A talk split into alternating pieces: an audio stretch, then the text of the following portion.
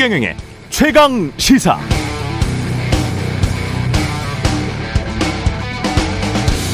네, 이재명 당대표, 민주당 당대표에 대한 혐의는 크게 보면 네 가지입니다. 1. 공직선거법상 허위사실 공표 혐의. 고 김문기 성남도시개발공사 처장을 시장 재직 때는 몰랐다고 한 발언 등으로 기소돼 있죠. 2. 성남FC 축구단이 두산건설 등으로부터 후원금과 광고비를 받았는데 이 대표가 시장 시절 이들 기업의 민원 처리를 도왔다는 혐의입니다. 검찰은 제3자 뇌물 공여라고 주장하고 있습니다. 3. 대장동 개발 과정에서 유동규와 남욱이 이재명 측에 선거 자금을 상납했거나 개발 수익 중 일부를 이재명 측에 약속했다는 주장을 하고 있고 4. 검찰은 쌍방울 전환 사채 등을 통해 변호사비가 대납된 것 아니냐고 의심하고 있습니다. 이에 대해서 민주당과 이재명 대표는 과거 이미 무혐의로 종결된 사건이다. 정치 보복이다. 이론도 받은 적이 없다. 대장동 사업은 국민의힘 게이트다. 이렇게 맞서고 있습니다. 이 모든 의혹 사건들에 대해서 재판이 진행된다면 총선이 아니라 2024년 총선이 아니라 다음 대선까지도 어쩌면 진실이 다 규명되기 힘들 것 같은 상황인데요. 이런 상황에서 민주당이 안고 있는 정치적 부담은 1. 이재명은 무죄고 정진상과 김용이 유죄일 경우 2. 세 사람 모두 무죄일 경우 3. 세 사람 모두 유죄일 경우로 나뉘어질 것 같은데요.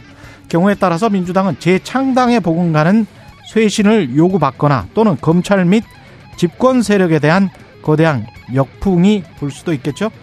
그러나 무엇보다 중요한 것은 이런 정치공학적 계산 누구에게 불리하냐 유리하냐가 아닙니다. 제일 중요한 것은 유권자들의 알 권리입니다. 유권자들은 진실을 알아야 제대로 투표할 수 있습니다. 최대한 빨리 진실이 밝혀지길 원합니다. 네, 안녕하십니까. 12월 29일 세상에 이익이 되는 방송 최경련의 최강시사 출발합니다. 저는 KBS 최경련 기자고요. 최경련의 최강시사 유튜브로도 실시간 방송합니다. 문자 차변은 짧은 문자 50원, 긴 문자 100원이 드는 샵 9730 콩오플 무료고요.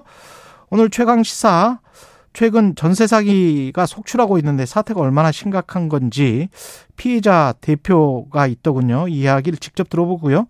북한 무인기 침범에 대한 군 긴급 현안 보고와 관련해서 국방위 소속 민주당 김영배 의원 만나보겠습니다.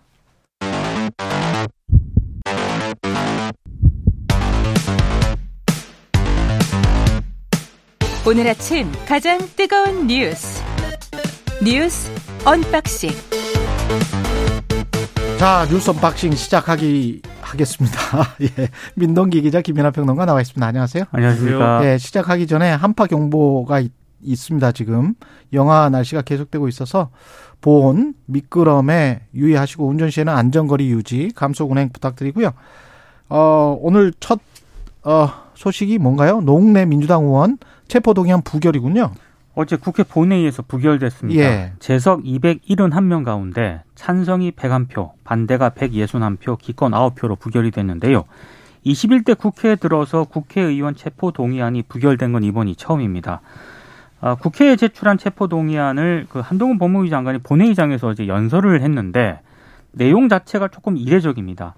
일단 노웅래 의원이 청탁을 받고 돈을 받는 현장이 녹음된 녹음 파일이 있다. 구체적인 청탁을 주고받은 뒤 돈을 받으면서 저번에 주셨는데 뭘 또 주냐라고 말하면서 돈 봉투 부스럭거리는 소리까지 녹음이 돼 있다. 어제 본회의장에서 이렇게 얘기를 했고요. 어. 어, 노웅래 의원이 또 반대 토론에 나섰는데 예. 법무부 장관이 증거가 차고 넘친다고 얘기를 했는데 왜 음. 검찰 조사 과정에서 이 부분에 대해서 묻지도 제시하지도 확인하지도 않았느냐? 음. 갑자기 녹취가 있다라고 하는 것은 방어권을 완전히 무시하는 것 아니냐라고 일단 얘기를 했고요. 그리고 법무부 장관은 개별 사건에 대한 보고를 받지 않는다고 얘기를 했는데 국회 표결에 영향을 미치려고 구체적으로 증거가 차고 넘친다고 말하는 것은 좀 문제가 있다라는 취지로 또 비판을 했습니다. 음. 어, 어찌됐든 민주당 내부에서는요. 부결에 대한 어떤 그런 우려에 대 우려도 내부에서 분명히 좀 있었던 것 같습니다. 예. 역풍을 맞을 수 있다 이런 우려도 분명히 있었는데 그럼에도 불구하고 부결 적으로 간 게 언론들의 분석은 대략 세 가지입니다. 노웅래 의원이 검찰의 수사에 좀 협조를 해왔었는데도 불구하고 굳이 체포 동의안을 보낸 것 여기에 대한 어떤 반발 같은 게 하나 있었던 것 같고요. 그리고 지금 야당 인사들에게 검찰 수사가 너무 집중이 되고 있다. 뭐 김건희 여사에 대한 뭐 도이치모터스 주가 조작 의혹은 뭐 수사를 제대로 하지 않고 있다. 이런 반발도 있었던 것 같고 나머지 하나는 한동훈 장관이 어제 본회의장에서 연설을 하지 않았습니까? 예.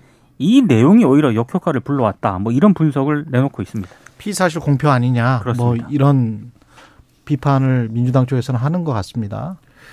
그러니까 이게 사실 여러 가지 맥락이 있을 텐데요. 그런데 이전에 이제 그 체포동의안이 가결됐던 이 사례를 보면 예를 들면 정정순 의원, 이상직 의원, 정찬민 의원 등의 경우에도 비슷한 이제 뭐 개인 비리 관련한 그런 예. 비슷한 예. 내용들이에요, 사실. 그때는 근데 가결됐었어요. 그렇습니다. 예. 그때는 가결됐고 이 건은 이제 부결이 된 것은 이 사건 자체만 놓고 보면 제가 볼 때는 이전에 가결됐던 사건들하고 질적으로 그렇게 큰 차이는 없는 것 같다는 생각입니다. 그 그렇죠. 사건의 어떤 의혹을 예. 놓고 보면은 지금까지 나온 사실만 놓고 보면 그렇습니다. 예. 그런데 이게 어쨌든 민주당이 부결로 간 것은 지금 말씀하신 것처럼 그 외적인 어떤 정치적인 맥락들이 작용을 한 결과인 것이죠. 그러면 그게 맞는 거냐 이걸 한번 따져봐야 될 필요가 있는 것인데. 음. 일단 저는 민주당이 이제 한동훈 장관의 이 어떤 연설이나 이 내용을 가지고 얘기하는 건 좀 이상하다는 생각을 합니다. 그럼 만약에 한동훈 장관이 얘기를 안 했으면은 음. 가결이 됐던 건가요? 그런 분위기는 아니었던 것 같거든요. 이, 이것보다는 한동훈 장관의 연설이 저는 뭐 적절하다고 생각하지 않습니다. 왜냐하면 지금 쭉 말씀 주신 대로 굳이 여기서 뭐 이런 혐의들을 구체적으로 설명할 필요 없는 거거든요. 법무부 장관이 지나치게 정치적이었죠. 그렇습니다. 예. 그런 설명을 할 게 아니라 음. 이 체포동의안 이제 처리해달라는 원론적인 설명을 하면 되는 것인데 뭐 이 수사하는 과정에서 이렇게 뭐 이런 정도의 분명한 증거가 드러난 뇌물 사건 본 적이 없다 뭐 이런 식으로 설명하는 것은 이제 부적절했다고 생각을 하는데 근데 그것 이상의 이제 민주당이 지금 신경 쓰고 음. 있는 건 결국 이제 이재명 대표 문제인 것이죠.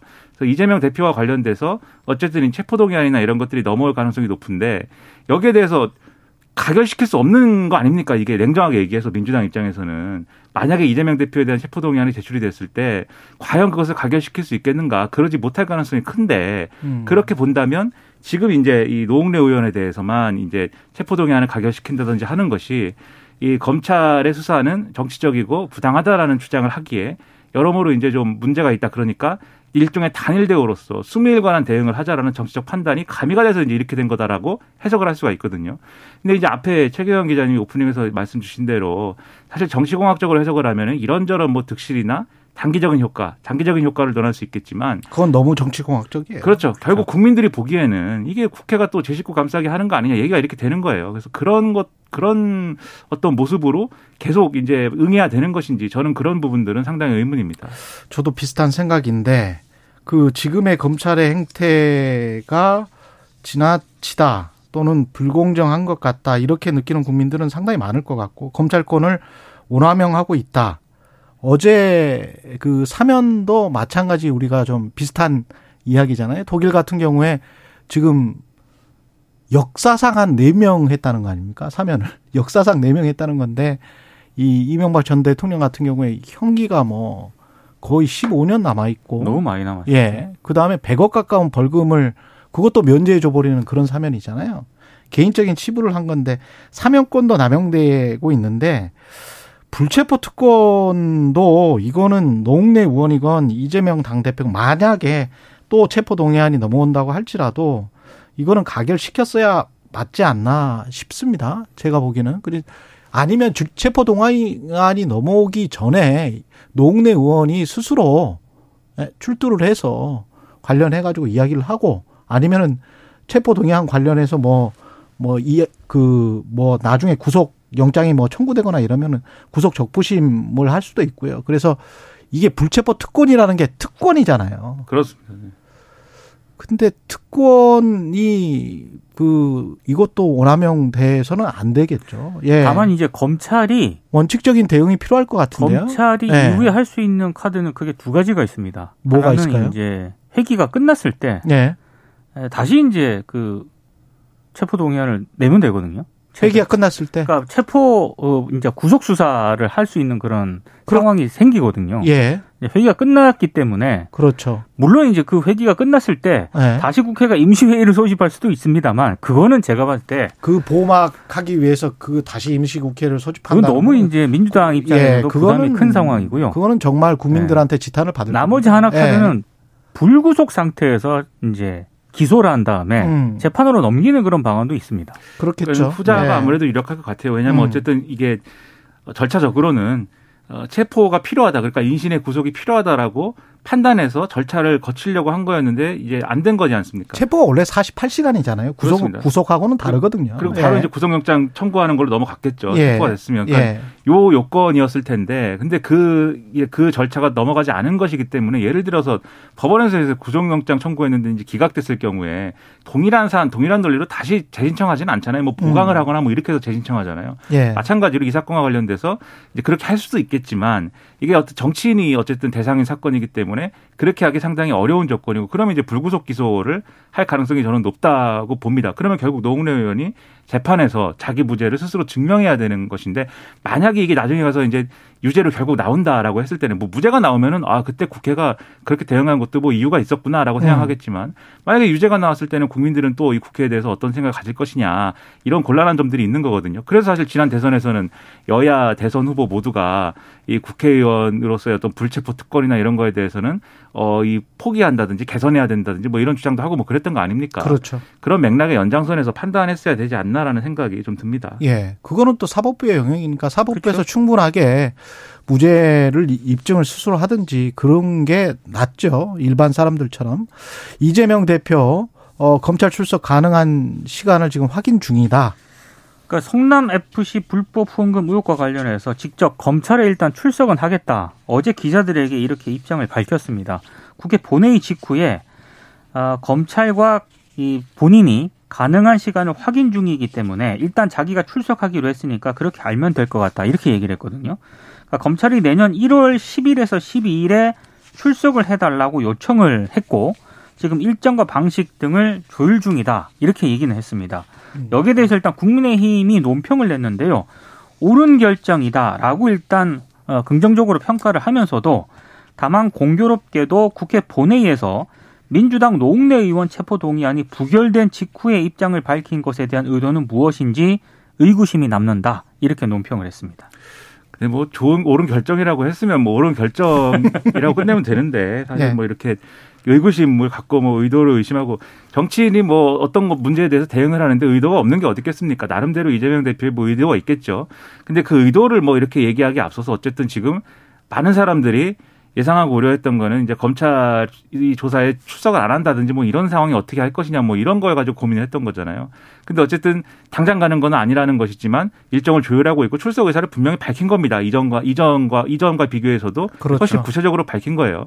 저는 그런 결정이 이제 옳은 대응이라고 보고 앞으로 이제 검찰 수사에 당당히 임해서 뭐 스스로 이제 할 수 있는 법적 권리를 활용하면서 그 이 사건에 대해서 앞서 말씀하신 것처럼 진실이 뭔지를 밝히는 데 있어서 역할을 해야 된다고 생각합니다. 그리고 우리가 검찰이 짜놓은 프레임에 언론이 걸려 넘어질 수도 있기 때문에 자꾸 제가 강조를 합니다만 왜냐 원하면 워낙 그 다른 언론에서 이야기를 안 하고 있기 때문에 윤석열 대통령의 일가와 관련된 검찰 수사랄지 기소 여부는 빨리 결정을 해야 돼요.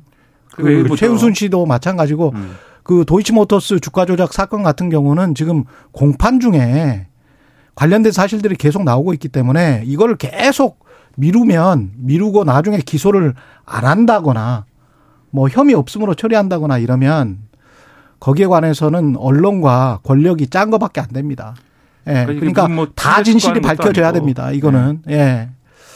윤석열 정부가 지금 민간단체 이것도 마찬가지 맥락이라고 생각을 하는데 민간단체 국 국고 보조금 감사를 예고했습니다. 그러니까 시민단체에 지급된 국고 보조금을 두고 전면 감사에 착수하겠다라고 어제 공식적으로 발표를 했습니다. 예. 이관섭 대통령실 국정기획수석이 직접 발표를 했고요. 노조 회계 손보기에 이어서 시민단체에 대한 압박을 본격화한 것 아니냐 이런 해석도 나오고 있습니다. 일단 대통령실이 밝힌 내용을 보면은요. 정부 보조금 규모라든가 불투명한 보조금 사업 관리 등을 감사 추진 근거로 들었고요. 내년 상반기 안에 부처별로 민간단체 보조금에 대한 전면적 자체 감사를 실시를 하고 부처별 감사가 적절하게 이루어졌는지는 몇 개 부처를 샘플링하는 방식으로 다시 점검할 계획이라고 합니다. 감사 결과에 따라 문제 사업은 뭐 과감한 정비, 보조금 관련은 대폭 강화한다고 대통령실이 밝혔는데 일단 예견된 수순이라는 그런 평가가 많습니다. 왜냐하면 윤석열 대통령이 대선 과정에서 이른바 그 정의기억연대 사건이 있지 않습니까? 이걸 거론을 하면서 시민단체 공급 유용과 회계 부정 방지를 공약으로 내걸었거든요. 그러니까 공약을 좀 실천하는 것이다.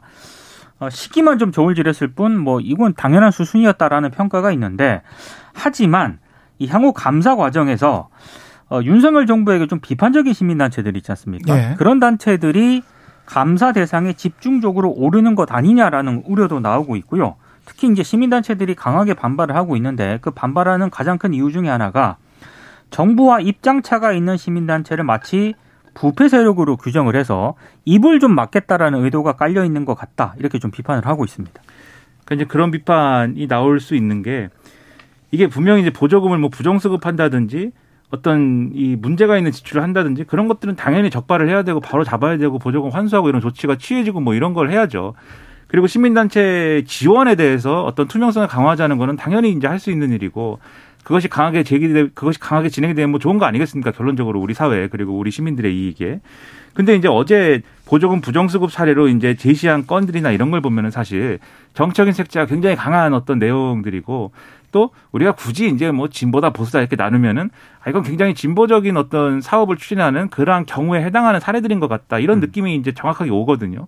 그러면 그런 것들을 중심으로 설명을 하면 사실 이게 뭐 어, 전임 정권에서 이루어진 이제 지원이기 때문에 그렇게 설명했다라고 얘기할 수 있을지 몰라도 여러모로 이제 의문과 그런 의구심이 제기될 수밖에 없습니다. 예를 들면 보수 성향의 어떤 부, 이 어떤 시민단체나 이런 데서 이, 이 주변에서 일어나는 어떤 부적절한 일들이나 이런 것들도 상당히 많이 있을 것인데 뭐 여러 가지로 이제 그래서 이런 방식으로 설명하는 거에 대해서는 상당히 의문이고 말씀하신 대로 이런 것들에 대해서 강하게 어떤 대응하는 모습을 보여주는 것으로 윤석열 대통령이 이전에 이제 화물연대 파업이나 이런 것들에 대해서 강하게 대응했던 걸로 상당한 정치적으로 어쨌든 좀, 어, 뭐랄까요. 긍정적인 평가를 받은 거잖아요. 마찬가지 효과를 노리는 쪽으로 가려는 거 아니냐라는 의심들이 있거든요. 그래서 그런 의심을 좀 불식시키고 이건 정말 어, 이 시민단체와 관련돼서 보조금 집행이나 이런 것들을 투명하게 하기 위한 것이다라는 거를 명확하게 밝히고 이제 증명할 수 있는 방식으로 이, 이게 추진이 돼야 된다라고 생각을 합니다. 그리고 시민단체나 시민운동을 진짜로 도와주려면 그 시민단체가 가지고 있는 회계의 불투명성이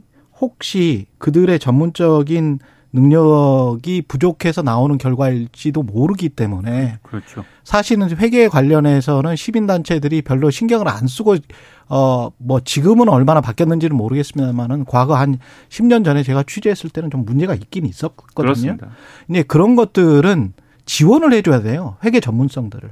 정부나 다른 데에서도 지원을 해줄 수 있을 것 같은데 그런 것들을 좀 지원해 줘야 될 것 같고 두 번째는 이것도 마찬가지로 본인과 본인 주변에 관해서 제발 좀 신경을 썼으면 좋겠습니다. 지금 소송을 하고 있고 법무부에서는 검찰에서는 지금 굳이 안 내놓으려고 지금 2심까지 가, 갔잖아요. 그렇죠. 이게 다 시민단체들이 하는 건데 세금 도둑 잡아라 함께하는 시민행동 투명 사회를 위한 정보공개센터와 뉴스타파가 지금 검찰총장의 특수활동비 윤석열 대통령의 특수활동비를 공개해라. 라고 소송을 해서 2심까지 이겼어요. 이겼어요. 근데 관련된 검사가 그게 있었는지도 몰랐던 거예요. 특수활동비 자료도 못 봤던 건데 나중에 보니까 또 많이 있어. 특수활동비 자료가. 그리고 이, 이 자료가 왜 중요하냐면 이거를 어떤 정치적 판단에 따라서 어떤 정치적 상황에서 어떤 데다가 많이 돈을 밀어줬는지 음. 어떤 특수한 지청이나 어떤 수사에 많이 밀어줬는지를 판단할 수 있는 또 근거가 되거든요. 꼭 그 부정부패가 있는지 없는지 뿐만이 아니고 그래서 이런 것들도 회계 투명성을 좀 강조를 해야 된다. 예. 전반적인 투명성을 이제 제고하는 그러한 차원에서 이제 진행이 됐으면 좋겠다 이런 말씀인 예. 거죠. 윤석열 대통령이 북한 무인기 관련해서 대북 강경 발언을 이어가고 있는데 좀 무섭습니다. 짧게만. 예. 북한이 어떤 도발에도 확실하게 응징 보복하라. 북한에 핵이 있다고 해서 두려워하거나 주저해서는 안 된다. 이렇게 얘기를 했고요. 그리고 무인기 침범 당일에는 북측에 두세 배 무인기를 보내고 북한 무인기를 격추하라는 지시를 내렸다. 어제 이런 내용들이 공개가 됐거든요. 근데 이게 지금 맥락상 좀 이상한 대목이 있긴 합니다. 대통령실 고위 관계자가 어제 오전과 오후 두 차례에 걸쳐서 안보 현안 브리핑을 하면서 이런 내용들을 공개를 했거든요. 근데 그 전에 왜 NSC를 소집하지 않았느냐?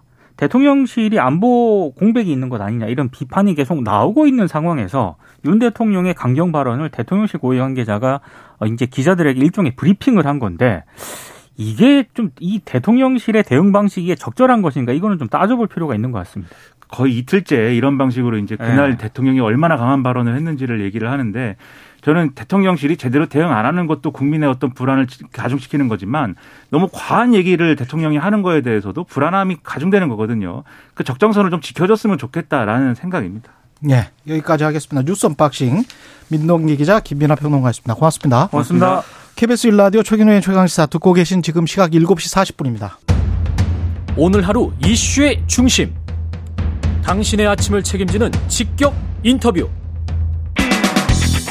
여러분은 지금 KBS 일라디오 최경영의 최강 시사와 함께하고 계십니다. 네. 1139채 어마어마하군요. 주택을 소유했다가 사망한 빌라왕 때문에 임차인들만 지금 피해를 보고 있습니다. 문제는 이러한 전세 사기 피해가 계속 늘어날 것 같고 알려진 것만 이런 것이죠. 예. 지금 저 속으로 굉장히 피해를 보고 계시는 분들이 많을 수 있습니다.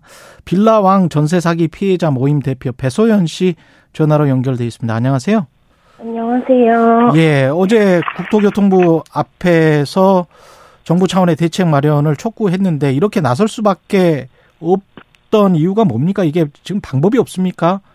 세입자들은? 어, 지금 어 지난 22일 목요일 그 정부 차원에서 저희에게 대책을 마련해 주겠다. TF팀을 꾸려서 빠르게 대응해 주겠다고 계속 공식 입장을 발표하시고 계신 상황인데 예. 막상 저희가 지금 느껴지는 방안이나 대책이 따로 없어서 예. 어, 모이게 되었어요. 예. 피해자들은 지금 얼마나 많이 모여 있어요? 저희 지금 현재 카페에는 600분 정도 아, 모여 600분? 계시고 예. 네, 대부분 20, 30대 20, 30대 청년들. 네네. 주로 이제 빌라에 거주했던 사람들입니까? 네, 빌라, 오피스텔, 소형 아파트 다양한데 빌라가 거의 대부분입니다. 아, 학생이나 사회 초년생들이 많을 것 같은데 이게 처음에 이런 일을 당해서 굉장히 난처할 것 같아요. 지금 곤혹스럽고 뭐 해결 방법이 어떤 게 있습니까? 전세 보증 보험이 있으면 좀 낫습니까? 아니면은 그 두 개를 좀 나눠서 좀 설명을 해 주세요. 어, 전세 보증 보험이 있으면 네. 그 정부가 설명한 대로 언젠가는 돌려받을 수 있을 거라는 희망을 가지고 그래도 기다릴 수라도 있는데요. 언젠가는? 네, 예. 그뭐 상속 문제도 얽혀 있고 여러 음. 가지 문제들이 지금 조금 복잡한 상황이라 예.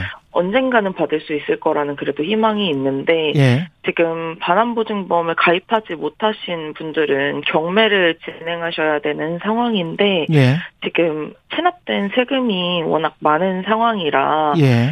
그분들은 희망조차 가지기 힘든 상황이라고 생각하시면 될 것 같습니다. 그러네요. 전세보증보험 그 가입한 분들 같은 경우는 언젠가는 받을 수 있을 것이다. 근데 이 HUG에 가입돼 있으면 바로 받을 수 있는 걸로 알았는데 한참 이것도 걸립니까? 사람이 죽어 있으면? 어, 그렇죠. 원래 같은 경우는 사고 시점으로부터 2개월 안에 통상적으로 보증금을 반환받는 게 맞는데요. 예. 이게 저희 같은 경우는 임대인이 사망함으로써 예. 상속 문제가 얽혀 있어서 예. 이제 일단은 그 저희가 계약 해지 내용 증명을 임대인에게 해야 되는데 예. 그 계약 해지 내용 증명을 할 임대인이 사라진 게 첫 번째 문제이고 그렇구나. 두 번째 네. 문제는 저희가 그 집에 대한 앞으로는 내가 권력을 행사하겠다는 임차권 등기를 설정을 해야 되는데 예. 계약 해지 내용 증명을 하신 분들 같은 경우에는 그 임차권 등기라는 서류를 지금 하지 못해서 문제가 되고 있는 상황이죠. 그렇군요. 이것도 뭐 하세요로 언제 받을지 모르고 특히 전세보증보험을 어, 들어가지 못한 분들 뭐 재정적인 여건 때문에 그렇겠죠. 이런 분들은 경매를 확정 일자를 받았다고 하더라도 경매를 하고 체납세금의 후순위로 밀리는 거잖아요. 그죠? 어, 네, 그쵸. 뭐, 4월 1일부터는 당일세보다는 임차인의 보증금이 선순위로 되게 한다라고, 뭐, 지금 발의는 되어 있는 걸로 알고 있습니다만, 아, 이게 예. 소급표 적용이 저희한테까지 될지도 사실 미지수인 상황이고, 예. 그리고 대부분이 보증보험을 가입하고 싶지 않아서 가입하신 게 아니라, 예. 어, 여러 가지의 이제 문제적 이유로 가입을 하지 못하신 경우들이 대부분입니다. 그렇군요. 전세 보증보험 된다고 해서 계약했는데 실상은 뭐 아닌 경우도 있다. 어, 네네. 여러, 진짜 여러 가지 사례들이 있는데요. 예. 이제 저희 같은 경우는 이제 그 분양팀하고 소개해 주시는 대출 중개인 통해서 대출을 받으신 분들이 대출의 질권이라는 부분이 설정이 되어 있어서 그 음. 질권이 설정되어 있으면 어 그 보증보험에 가입을 하지 못하는 경우들이 있으시고 음. 또 근린생활시설을 불법 증축해서 아 그렇죠. 네, 네. 이게 진짜 괜찮은 집인 것 마냥 네. 이제 들어가셨는데 알고 보니까 보증보험을 가입하지 못하는 집인 경우들도 있고요. 불법 증축이기 때문에 가령 뭐 옥탑방 불법 증축이랄지 뭐 이런 거는 안 되는 거네요. 그렇죠. 그렇죠. 예. 네. 지금 저 그 피해자 분은 어떤 그 사례가 되는 겁니까? 배소연 씨는? 저는, 예. 저는 그나마 보증보험도 들어 있었고 예. 임대인이 사망하기 전에 이제 내용 증명까지 끝낸 상황이었어요. 예. 근데 이제 임차권 등기를 하지 못해서 네. 대기를 하고 있던 상태였고 네. 그나마 지난 22일에 이제 상속 대위 등기라고 해서 상속인의 취등록세를 임차인이 대신하여 부담하면 음. 그 제가 전에 말씀드렸던 임차권 등기 서류를 가능하게 되거든요. 그러네. 예. 네. 그게 비용이 한 600만 원 정도 저희 집 같은 경우는 들어가긴 하지만 어 그거를 부담을 하여서라도 이게 언제 끝날지 모르는 싸움이기 때문에 일단은 먼저 지불을 하고 음. 네 나오려고 지금 계획은 하고 있습니다. 예. 그리고 아까 지금 경매에 들어간다고 하더라도 세금 체납 때문에 그 세금 체납 액수가 종부세만 지금 60억이 넘게 체납을 했더군요. 빌런한 김씨 같은 경우에. 음, 네, 네. 예. 60억이고 그 전년도가 2억 5천 있는 걸로 알고 있어요. 예. 아, 그러면은 경매 들어가서 뭐 돌려받을 수 있는 돈이 굉장히 많이 깎이겠네요. 세입자들은. 그죠? 예. 어, 근데 이 문제가 예. 60억이 그 가구당 얼마씩 이렇게 나눠져서 부담이 되는 게 아닌 걸로 알고 있어요. 예. 이게 경매를 처음 낙찰 받는 한 분이 60억을 부담하셔야 되는 상황이 도래할 것 같은데. 예? 과연 어떠한 분이 먼저 나타나서 그 60억을 떠안을까가 지금 미지수가 되고 있는 상황이죠. 아, 그렇게 되는 겁니까? 네, 그렇다고 하더라고요. 아, 이거 좀 자세히 좀 나중에 변호사를 통해서 좀 알아봐야 될 것 같고, 이게 그 건축주, 바지 임대업자, 부동산 중개업소, 대출 브로커, 이게 다 얽힌 어떤 조직적인 빤이 이렇게 갭투기를 통해서 피해자가 양산될 수 있는 상황임을 알고도 뭔가 범죄를 저질렀다라는 의심도 지금 받고 있는 거 아니에요? 어, 그렇죠. 일단은 근린생활시설 피해자분들 같은 경우는 예. 이게 불법시설이라는 것도 모르는 상태에서 이제 건축주하고 부동산에서 괜찮은 집이다라고 소개를 해주셨고 대출 중개인은 그 집을 주택이라고 표기해서 전세자금 대출을 실행시켰으니까요. 아. 어, 네. 그리고 나서 몇 그러면 알 수가 없네. 주택이라고 네. 표기를 했으면. 예. 네, 그렇죠. 근데 지금 막상 현실은 이제 만기가 도래하신 상황에서 은행에 대출 연장을 요구를 하면 이제 근린생활시설이라서 안 된다. 이건 불법 물건이다라고 설명을 받고 계신 상황이고 예. 그, 그러고 나서 이제 저희 같은 경우는 임대인이 중간에 바뀐 경우들이 사실 대부분이에요. 예. 그래서 이, 저희 차례 저희 집 같은 경우도 입주하고 그 바로 다음 날 등기상의 집주인이 변경되었거든요.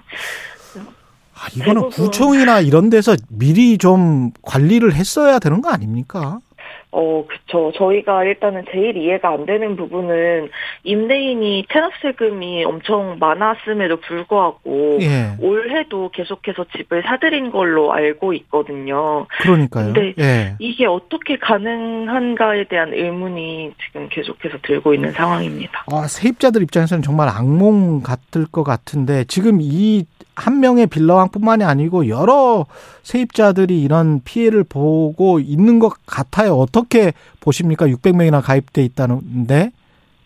어, 지금 그 저희 말고도 지금 계속해서 그 제2, 제3의 빌라왕 분들이 계속 나오고 계시잖아요. 예. 어 그렇다 보니까 일단은 조금 빠른 대응책을 마련을 좀 해주셔야 될 것 같고 예. 이게 보증보험이 그 안에 들어있는 분들 같은 경우는 정말 극히 소수의 상황이 점점 되어 가고 있거든요. 예. 그래서 보증보험을 가입하지 않으신 분들이 뭔가 어, 주거의 안정을 조금 받을 음, 수 있게 그렇죠. 뭔가가 제도가 실행이 되어야 할 것 같아요. 예. 그거에 그게 또 세입자한테 다 그 그 넘어오면 그 부담이 넘으면 그것도 좀 불공평한 거 아닌가 그런 생각도 들어요. 네, 그렇죠. 저희는 심지어 이 임대인하고 계약을 하는지도 모르고 예. 계약을 진행을 한 건데 음. 이제 단지 저희는 정말 깨끗한 집을 보고 들어왔다고 생각을 하거든요. 정말 꼼꼼히 찾아봤고 근데 이 임대인이 친 사고에 대한 수습을 임차인들이 다 떠안아야 된다는 게 정말 말도 안 되는 제도라고 생각합니다. 국토부가 다음 달 10일에 그 피해자들 대상으로 설명회를 한다고 하는데 지금 한 1분 정도 남았습니다. 꼭 좀 어떤 거를 좀 해줬으면 좋겠다. 또 재발 방지를 위해서는 어떻게 해야 된다. 어, 일단은 국토부가 현실 가능한 이야기는 가능하다고 명확하게 얘기를 해주셨으면 좋겠고, 음. 어려운 부분은 그동안 해주겠다고 약속했던 부분에 대해서는 피해자들에게 사과를 하고, 예. 빠르게 죄송합니다, 어렵습니다라고 양해를 구해주셨으면 좋겠고, 예. 어, 피해자들의 이야기를 꼭 먼저 들으신 후에 대책을 마련하는 데 도움이 됐으면 좋겠고, 음. 저희 같은 추가 피해자가 더 발생하지 않도록 네. 어떻게 예방책을 마련해야 하는지 많이 공부 좀 해주셨으면 좋겠습니다. 예, 사둘둘둘님은 저도 작년에 전세 사기 당할 뻔해서 엄청 고생했습니다. 임대인 잘못 만나면 큰일입니다. 이계영님, 부동산 계약할 때 보증보험 되고 대출 되죠. 어, 그렇게 이야기를 하고 들려고 하면 말이 다르고 알지 못하고 계약을 유도하는 중개업자들의 행태가 있다. 이런 거를 지적을 해 주셨습니다. 오늘 말씀 감사드리고요. 빌라왕 전세 사기 피해자 모임 대표의 배소연 씨였습니다. 고맙습니다. 네, 감사합니다.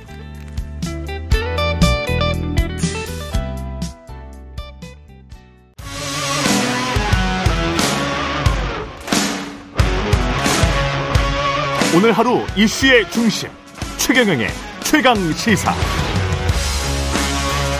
네, 북한 무인기 침범했었죠. 책임 공방이 거셉니다. 민주당에서는 정부의 안보 무능을 지적하고 있는데요. 국방위 소속 더불어민주당 김영배 의원 연결돼 있습니다. 안녕하세요. 네, 안녕하세요. 김영배입니다. 예, 이게 북한 무인기가 왔었는데 대응하는 과정에서 어떻게 보셨습니까? 정부의 군의 대응? 이 북한의 무인기가 6시간 동안이나 서울 상공을 활보하고 그냥 마음대로 누비고 다녔는데도 아무런 대책도 세우지를 못했고 실제 격추한 게 한 대도 없거든요. 네. 한마디로 총체적인 작전 실패고 어, 컨트롤 타워의 공백이라고 하는 아, 정말 충격적인 상황 아닌가. 국민들이 진짜 불안해서 이대로 제대로 잠잘 수 있느냐. 음. 어, 그런 음, 말씀을 어제 많이 들었습니다. 예.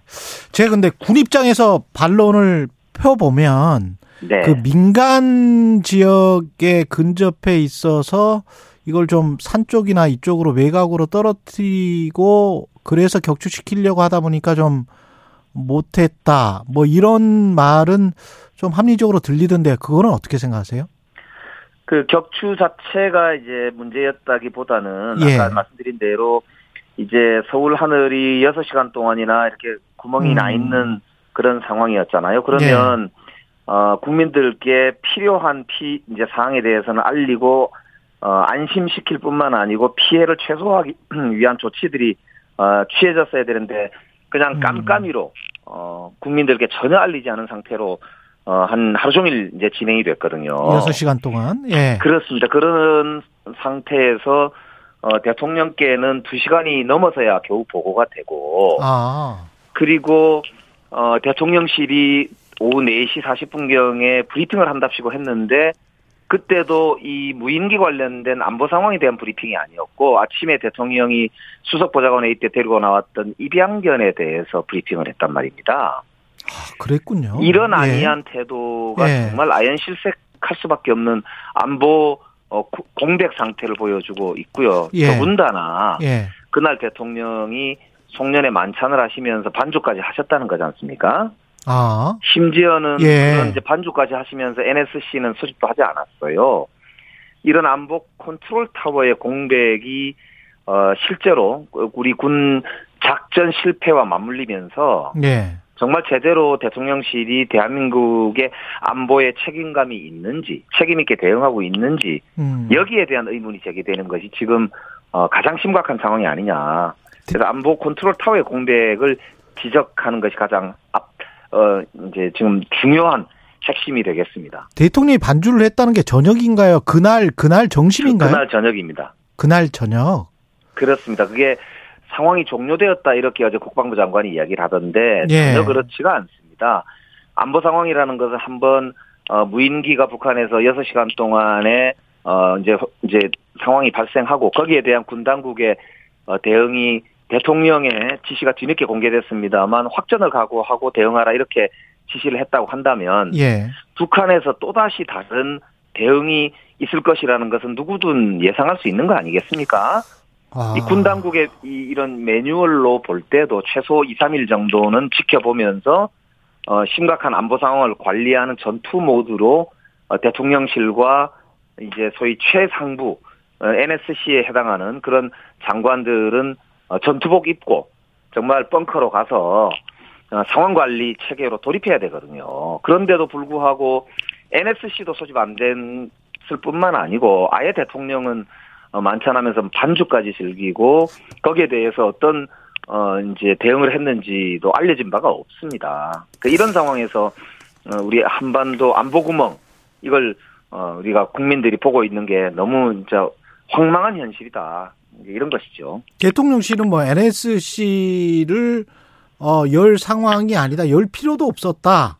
뭐 전쟁 중에 뭐 NSC 열어서 토론하냐 뭐 이런 이야기가 나왔었잖아요. 그러니까 그 인식 자체가 너무도 제가 사실은 아니할 뿐만 아니라 황당하거든요. 예. NSC라는 것이 역대 정부에 늘 그랬지만 보수 정권이든 진보 정권이든 이런 한반 한반도에서 이제 이 큰 상황들 예를 들어서 ICBM이 발사된다든지 핵 위험이 생긴다든지 이랬을 때, 어, 그 상황 직후에 늘 NSC를 열고, 어, 우리 한반도의 안보 상황에 대해서 총체적으로 점검하고, 어, 총력 대응 체제로 갖추기 위한 조치를 취하고, 예. 국민들께도 어, 안심할 수 있는 보고를 하면서, 어, 국력을 한 곳으로 모으는 이런 최고의 안보 의사결정 기구가 바로 NSC입니다. 그런데 어, 아까도 말씀드렸던 대로 북한의 무인기 사태가 어, 이 다섯 대나 넘어와서 이 여섯 시간 동안이나 마음대로 한반도 상공을 이게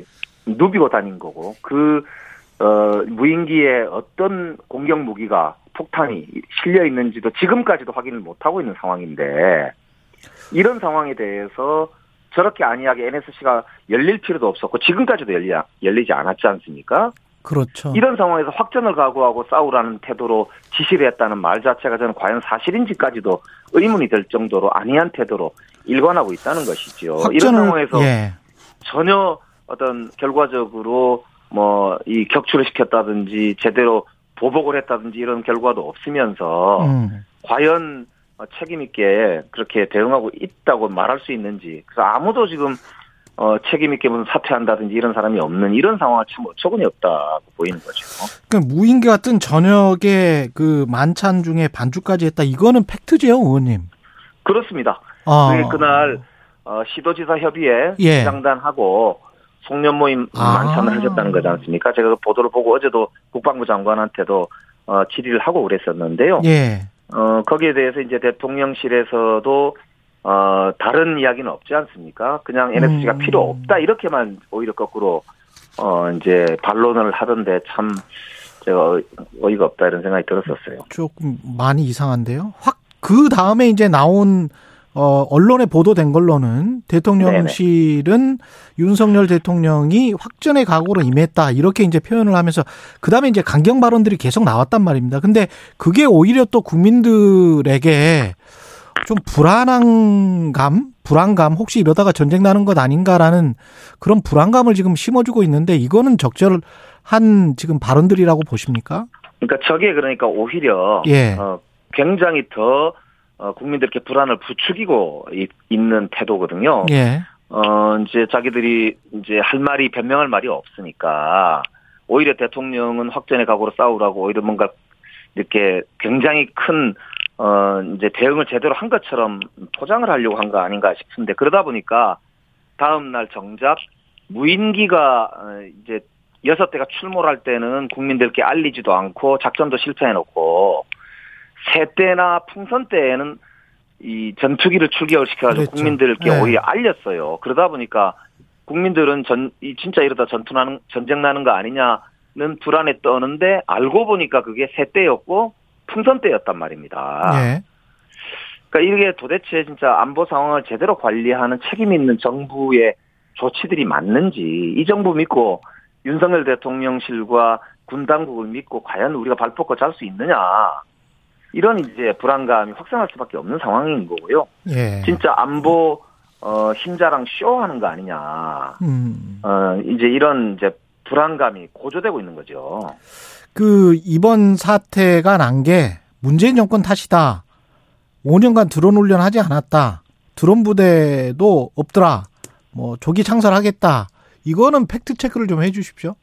그러니까 어저께 네. 국방위에서도 그 이제 대통령의 국무회의 모두 발언을 어, 놓고 굉장히 큰 이제 어, 질책이 있었어요. 대통령이 두 가지 말씀을 하셨거든요. 하나는 네. 금방 말씀하신 대로 어, 문재인 정부 때 훈련이 없었고 드론 부대가 없, 없었다는 말씀과 예. 두 번째는 국방 예산을 드론 예산을 국회가 어, 절반이나 깎아가지고 문제가 심각하다 이 두 가지 말씀을 하셨단 말이에요. 근데 둘다 음. 틀린 말씀이에요. 음. 우선 2018년도 9월 달에 문재인 정부 시절에 어, 드롯봇 전투단이라고 창설이 됐습니다. 그래서 음. 어, 국회 국방위원들이 어, 여러 차례 군 당국으로부터 어, 그 시연도 받고요. 예. 최고 세계 최고 수준의 공격 어, 능력을 가지고 있는 이 드론 봇 부대다 이렇게 국방위원들한테 여러 차례 자랑하기까지 했다고 합니다. 음. 그러니까 이제 오히려 이번 사태에 왜 그 드론 봇 전투단을 활용하지 않았느냐는 질책이 오히려 쏟아지고 있습니다. 예. 그런데다가 문재인 정부에서는 이 저 2017년도에 한번 그 무인기가 어 이제 발견됐잖아요. 그 뒤로 한 4년 5년간 차곡차곡 그 이 탐지 레이더라든지 이런 거, 어, 장비들을 보강을 해 와 가지고 그 덕분에 이번에 어, 넘어온 드론 무인기들을 탐지할 수 있었던 것으로 봐야 되거든요. 음. 그런데 완전히 이걸 훈련도 안 했다, 장비가 없었, 없어가지고 문재인 정부 때 아무도 안, 함, 안 하는 바람에 문제가 생겼다는 게 굉장히 사실 적반하장 어, 음. 이라고 봐야 되고요. 예. 지금 현재 국군 통수권자는 윤석열 대통령입니다. 예. 어 이제 한미연합사의 벽에 써 있는 구호가 그렇다고 그럽니다. Fight tonight. 음. 그러니까 군인들은 예. 현재 오늘 우리가 서 있는 이 시점에 우리의 준비 상태로 어 언제 어느 때라도 전투에 임해야 하고 거기에 승리해야 한다라고 하는 게 어, 정신이고 구호라고 하지 않습니까? 이런 예. 정신으로 해야 되는데 이렇게 전 정부 탓을 계속하는 걸 보고 저는 국방부에서 과연 대통령께 제대로 업무 보고를 하고 있는 것인지 음. 상황에 대해서 제대로 어, 보고를 드리고 있는 것인지조차도 의문스러워서 어제 그 관련 질문도 한 바가 있고요. 예. 남 탓하고 전 정부 탓한다고 해서 우리 대한민국 안보가 나아지지 않잖아요. 예. 좀, 좀 더 책임 있는 태도, 어, 솔직한 태도, 그게 오히려 국민들에게 더 신뢰를 준다. 그런 음. 말씀 드리고 싶네요. 북한이 저렇게 나오는 게 그 지금 네네. 현재 윤석열 정부가 크게 보면 이제 두 가지란 말이죠. 남북 정책이 어, 힘을 통한 평화 구축 그리고 네. 담대한 네. 구상 이게 형용 모순일 수도 있지만 뭐 이거 두 가지를 다 추구하겠다라는 건데 힘을 통한 평화 구축에 관한 북한이 뭐 방기 뭐 그렇게 한번 해봐라 절대 안 될 것이다 뭐 이런 거를 지금 북한이 과시를 하는 건가요? 뭐 어떻게 보십니까? 대북 정책 자체가 좀 바뀌어야 된다고 보세요? 그러니까 지금 이제 예. 윤석열 정부가 선제 타격론을 제기한 이후로 예. 강대강 대치만 계속 이어가고 있지 않습니까? 실제로는 예. 예, 그리고 실제 이제 지금 한미 연합 훈련뿐만 아니라 일본까지 끌어들여서 한반도의 긴장을 오히려 고조시키고 있는 게 윤석열 정부의 어, 대북 정책의 기조로 보이지 않습니까? 예. 그러다 보니까 오히려 한반도의 긴장만 일방적으로 지금 계속 높아지고 있는 상황이거든요. 음. 이런 상황에서 어 이제 북한 같은 경우가 자기들이 할 수 있는 대응을 어, 할 것이라는 게 충분히 예상되는 상황이고요. 예. 그렇기 때문에 오히려 철저한 대비 태세가 필요했다, 필요하다 이런 음. 뭐 상황인데 어, 그런 점에서 보면은 충분히 예상할 수 있었던 도발 중의 하나였다고 보는데 대비 태세가 너무 허술하다 음. 어, 이런 것이고요. 또 앞으로도 북한의 추가 도발이 예상이 되고 있습니다. 그렇기 때문에 어, 이 상황 관리에 나서는 대통령과 우리 안보당국은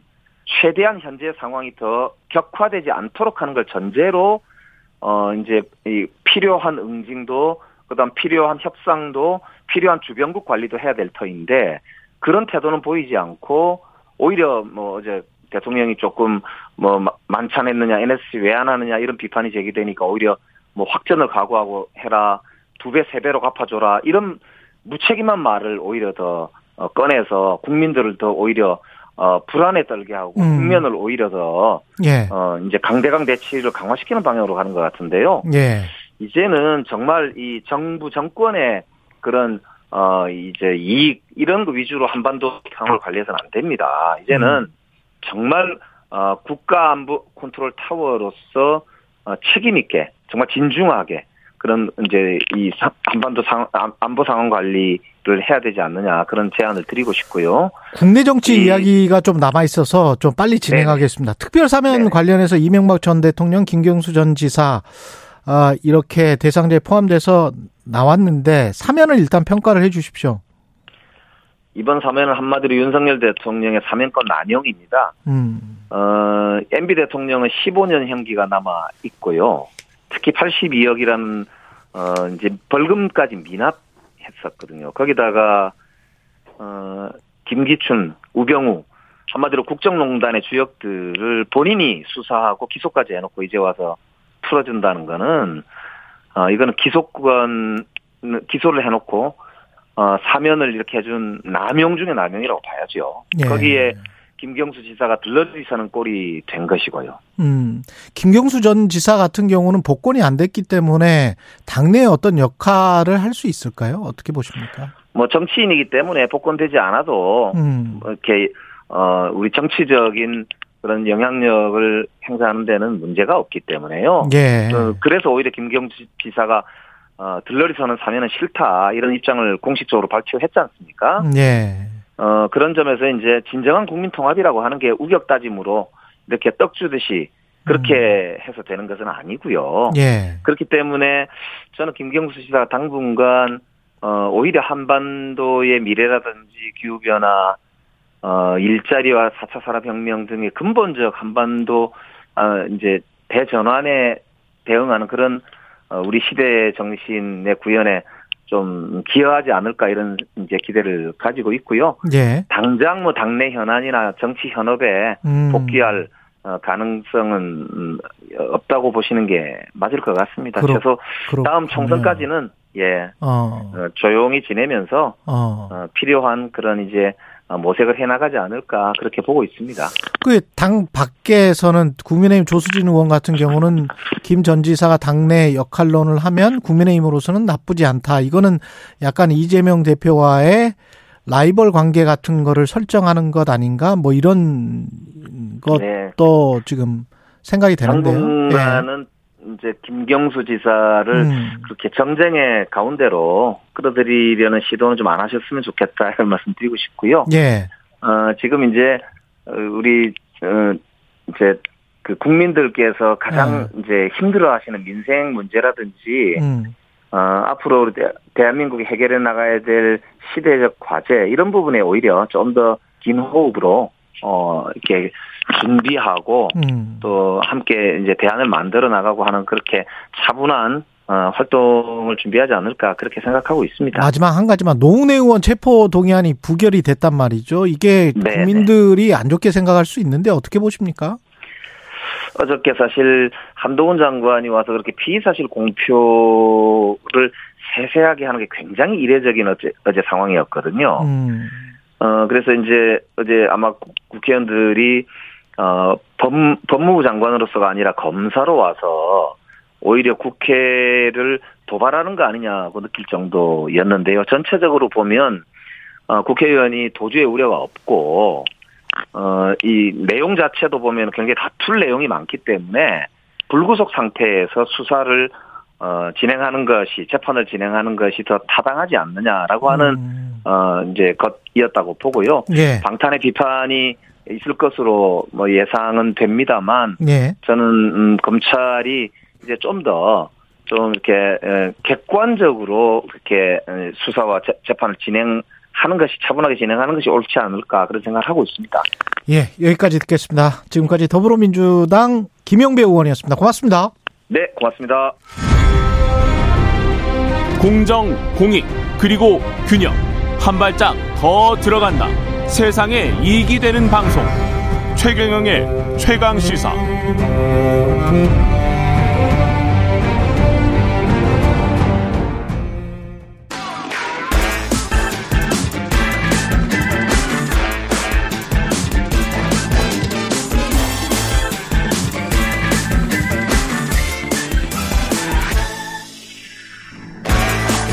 네, 한 번 더 뉴스 시간입니다. 오늘은 한국경제신문의 최영창 기자와 함께 하겠습니다. 안녕하십니까? 안녕하세요. 예.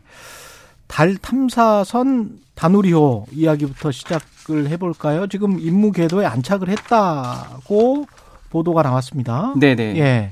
한 145일, 730만 킬로미터 넘는 항행을 이제 마쳤어요. 이 다누리가 달 임무 궤도에 이제 안착을 한 건데요. 이로써 한국이 어, 세계 일곱 번째 달 탐사선을 근처에 이제 달 근처에 보낸 국가가 됐습니다. 이 과기정통부와 이 한국 항공우주연구원이 같이 이제 하는 건데 어제 이제 발표를 했습니다. 다누리가 27일 오후 6시 달 임무 궤도에 최종 진입한 것을 확인했다고 발표를 한 건데요. 어, 다누리는 내년 1월에 이제 탑재체 기능 점검을 거쳐서 2월 달에 이제 1년간 달 표면 영상 촬영, 그리고 심우주 인터넷 기능 시험 이런 임무를 수행할 예정인데요. 이 다누리 안착이 좀 잘 안 와닿으실 수도 있는데 한국이 이제 수십만 킬로 이상 떨어진 심우주 탐사를 처음 시작했다 이렇게 한번 보시면 되겠습니다. 수십만 킬로 떨어진. 예. 예. 이게 예상보다 지금 잘 되고 있는 거죠? 그렇습니다. 예. 생각보다 되게 순조롭다고 지금 밝혔는데요. 예. 달 탐사선이잖아요. 그래서 어쨌든 음. 이 달은 총알과 비슷한 그 초속 1km로 공전을 합니다. 근데 다누리는 이거보다 빠른 초속 2.08km를 쉬지 않고 날아갔거든요. 예. 이 다누리의 궤도 계산식에서 소수점 아홉 번째 이하 자리에 미세는 오류라도 있으면은 다누리가 음. 이제 그 달의 중력에 이제 포획되지 않고 그렇죠. 스쳐 지나가 버려서 우주 미아가 돼 버려요. 또는 부딪힐 수도 있고. 예. 그런데 예. 이제 지난 17일 새벽 2시 45분에 다누리가 음. 이제 달 임무궤도 진입 기동을 시작했는데 이 진입 기동이라는 건 달의 중력에 안정적으로 이제 포획돼서 달을 지나치지 않도록 하는 뭐 그런 아. 겁니다. 어쨌든 1차 진입 기동 결과 예. 다누리는 이 달 표면 기준 109에서 뭐 그 2km를 탕원형 궤도로 그 공전 주기를 12.3시간을 계속 음. 돌기 시작했고요. 이 1차 진입 기동이 성공을 해서 항우연은 그 예상했던 남은 그 네 번을 더 하기로 했었거든요. 예. 근데 이거를 이제 두 번만 더 하기로 단축을 했습니다. 어. 아, 그래서 지난 21일 새벽 어 5시 10분 예. 이제 2차 그리고 26일 오전 11시 6분에는 3차 진입 기동을 실시했고요. 음. 27일 오후 6시에 이제 달 궤도 진입 최종 성공을 확인했다 이렇게 밝혔습니다. 그러면 이 다누리호는 달 궤도를 돌면서 네. 계속 무슨 영상을 촬영하고 어, 달을 탐사하고 뭐 이렇게 되는 겁니다. 맞습니다. 네. 지금 달 착륙 그 다누리 탑재체에 고해상도 카메라가 6개 달렸거든요. 음. 내년 2월부터 12일, 12월까지 이 달 표면을 일단 찍습니다. 표면 영상을 찍고 최대 해상도가 2.5m, 관측폭 10km 이상인데요. 이 고해상도 카메라로 확보한 달 표면 영상은 이 달 착륙선 후보지 탐색에 활용이 되는 겁니다. 이 광시야 그 편광 카메라가 있는데 이걸로 이제 달의 우주 자원 분포를 또 파악을 하고요. 어, 달 영구 음영 지역 촬영용 카메라인 이 섀도캠이 있습니다. 이거는 이제 달의 그 남극에서 물을 찾습니다. 이제 얼음이 어디 있나 이걸 보는 거죠. 이 미 항공우주국 나사죠. 여기서 제작한 섀도캠을 제외한 다섯 개 탑재체가 모두 이 국내 산악현 59곳이 만들었거든요.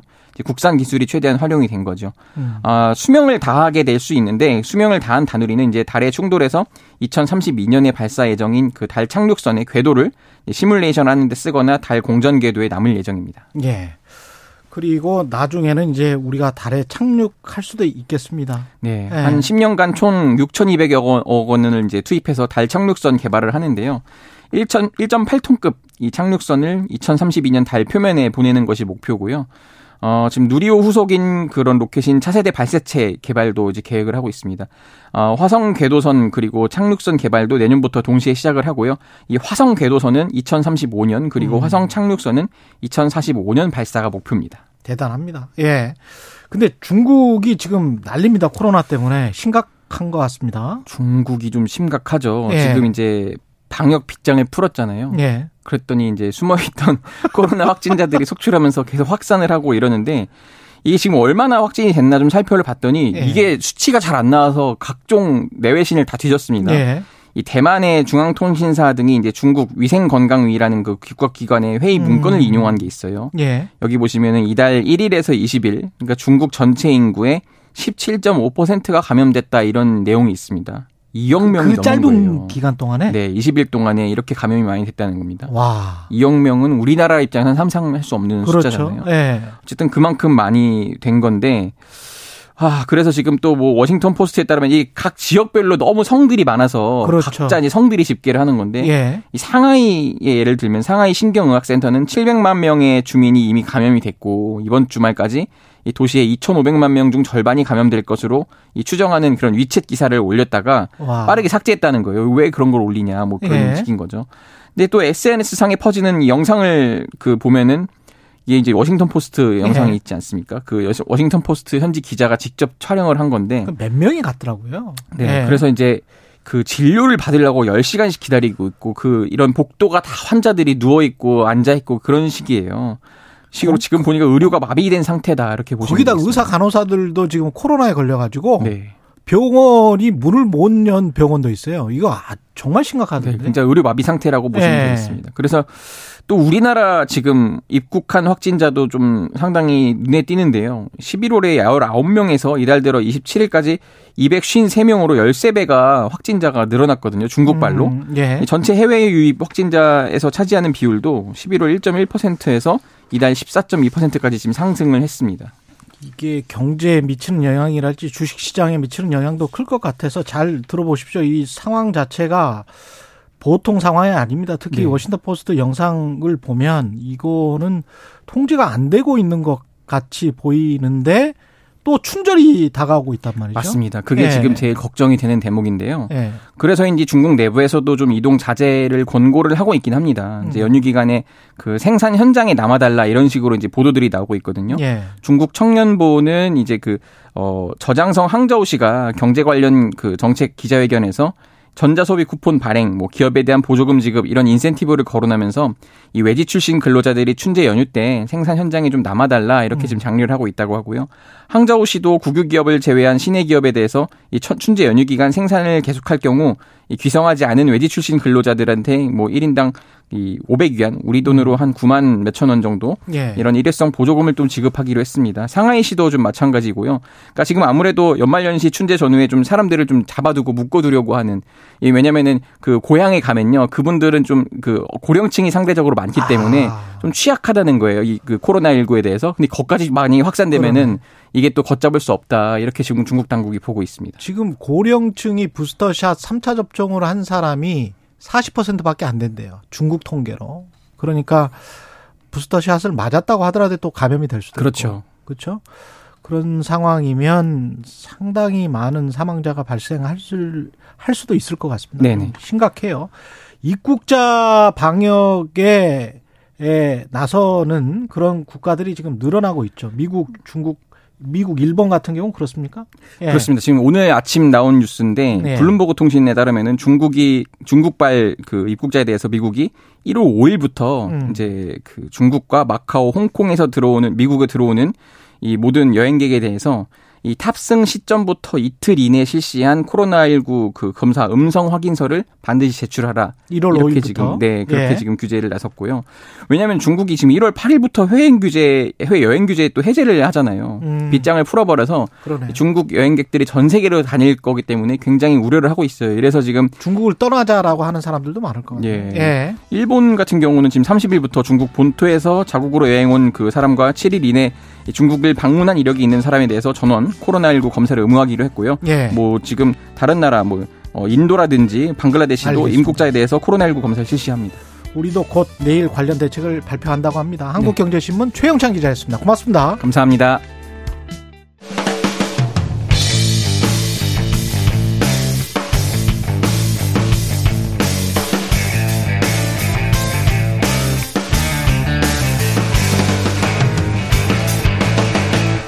최경영의 최강 시사.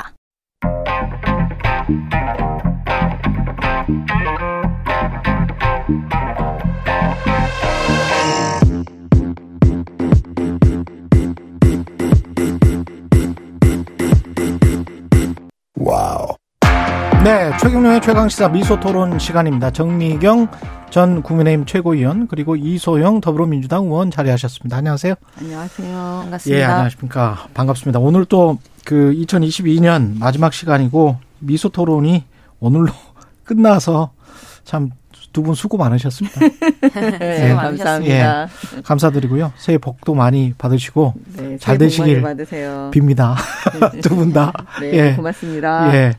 북한 무인기 이야기부터 해야 될 것 같은데요. 그 지금 국방부 군 대응, 그 다음에 장관 보고 시점 여러 가지가 좀 쟁점이 있는데 어떻게 생각하시는지 더불어민주당 이야기부터 들어볼까요, 이세영 의원님?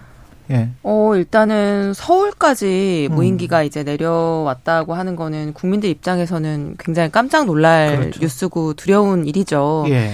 사실 이번에 처음 뭐 무인기가 내려온 거는 아니지만요. 그래서 뭐 이런 부분에 대해서 앞으로 이런 부분들이 어떻게 보완될 수 있는지 음. 정부가 좀 좋은 계획, 책임 있는 자세로 그런 설명을 좀 내놓아야 할 것 같고요. 예. 그래도 다행인 것은 2017년 이전에 이 무인기가 여러 차례 내려왔을 때는 저희가 탐지조차 하지 못해서 그게 이제 다 추락한 이후에 저희가 발견했 썼는데 음. 2018년에 레이더가 도입되고 뭐 하면서 이제 이런 것들이 이번에는 탐지가 된 거잖아요. 음. 그래서 그 뭐 이전에 대응 뭐 탐지조차 하지 못했던 상황보다는 다행이라고 생각하고 있습니다. 어떻게 보십니까? 예. 저는 사실 제가 국방위를 오래 했어요. 아, 그러셨구나. 예. 근데 이제 지금 핵심이 뭐냐면 음. 이제 국민들 관점에서 보면 왜 이거 발견 못 했냐잖아요. 예. 예. 그러면은 그 이거예요. 그 9.19 문재인 정권에서 9.19 군사 합의. 음. 전문가들이 볼 때는 9.19 군사 합의는 합의가 아니고 거의 항복 수준이다. 음. 라고 그때 봤거든요. 왜냐하면 네. 우리 군대만 손발을 다 꽁꽁 묶어 놓는 형국으로 만들어 놓고 어. 북한한테는 날개를 달아주는 거 아니냐. 어. 되게 걱정들을 되게 많이 했어요. 솔직히 말씀드리면. 예. 그러면 그거에 지금 이게 산물이에요. 어떻게 보면 결과물이에요. 음. 원인과 결과로 예. 보자면 왜냐하면 가장 핵심적으로 무인기가 오고 가는 거를 그 탐지할 수 있는 게 뭐냐면 GP예요, GP. 다 아시겠지만. GP, 군 초소? 예, 예 초소. 예. 감시 초소요. 예. 그 GP를 다 없애버렸어요. 11개 음. 없애버렸거든요. 예. 거의 없앤 거죠. 예. 그 다음에 AOP예요. AOP도 이제 그 말하자면 그런 거죠. 그 관측하는 거. 음. 관측소를 말하는 거거든요. 이걸 거의 다 형해화 시켜버렸어요, AOP를. 음. 그럼 무슨 얘기냐면, 실질적으로 그 전에 북한의 무인기가 왔다 갔다 하는 거, 이거를 가, 그 탐지해냈던 게 뭐였냐면 GP였다니까요. 초소가 없어져서 예. 그렇다. 그리고 그때 당시에 감시, 그때 당시에 그 탐지했던 그 무인기, 북한의 무인기를 탐지했던 그 GP도 사라졌어요. 음. 없애버렸어요. 그게 9.19 군사 합의예요. 예. 그 다음에 두 번째 측면은 뭐냐면 그 비행 금지 구역을 만든 거예요. 이 9.19 군사 합의로. 음. 문재인 정권에서. 예. 그게 무슨 말이냐면 그 공중에서 우리가 정찰하는 걸 다 못하게 해버린 거예요.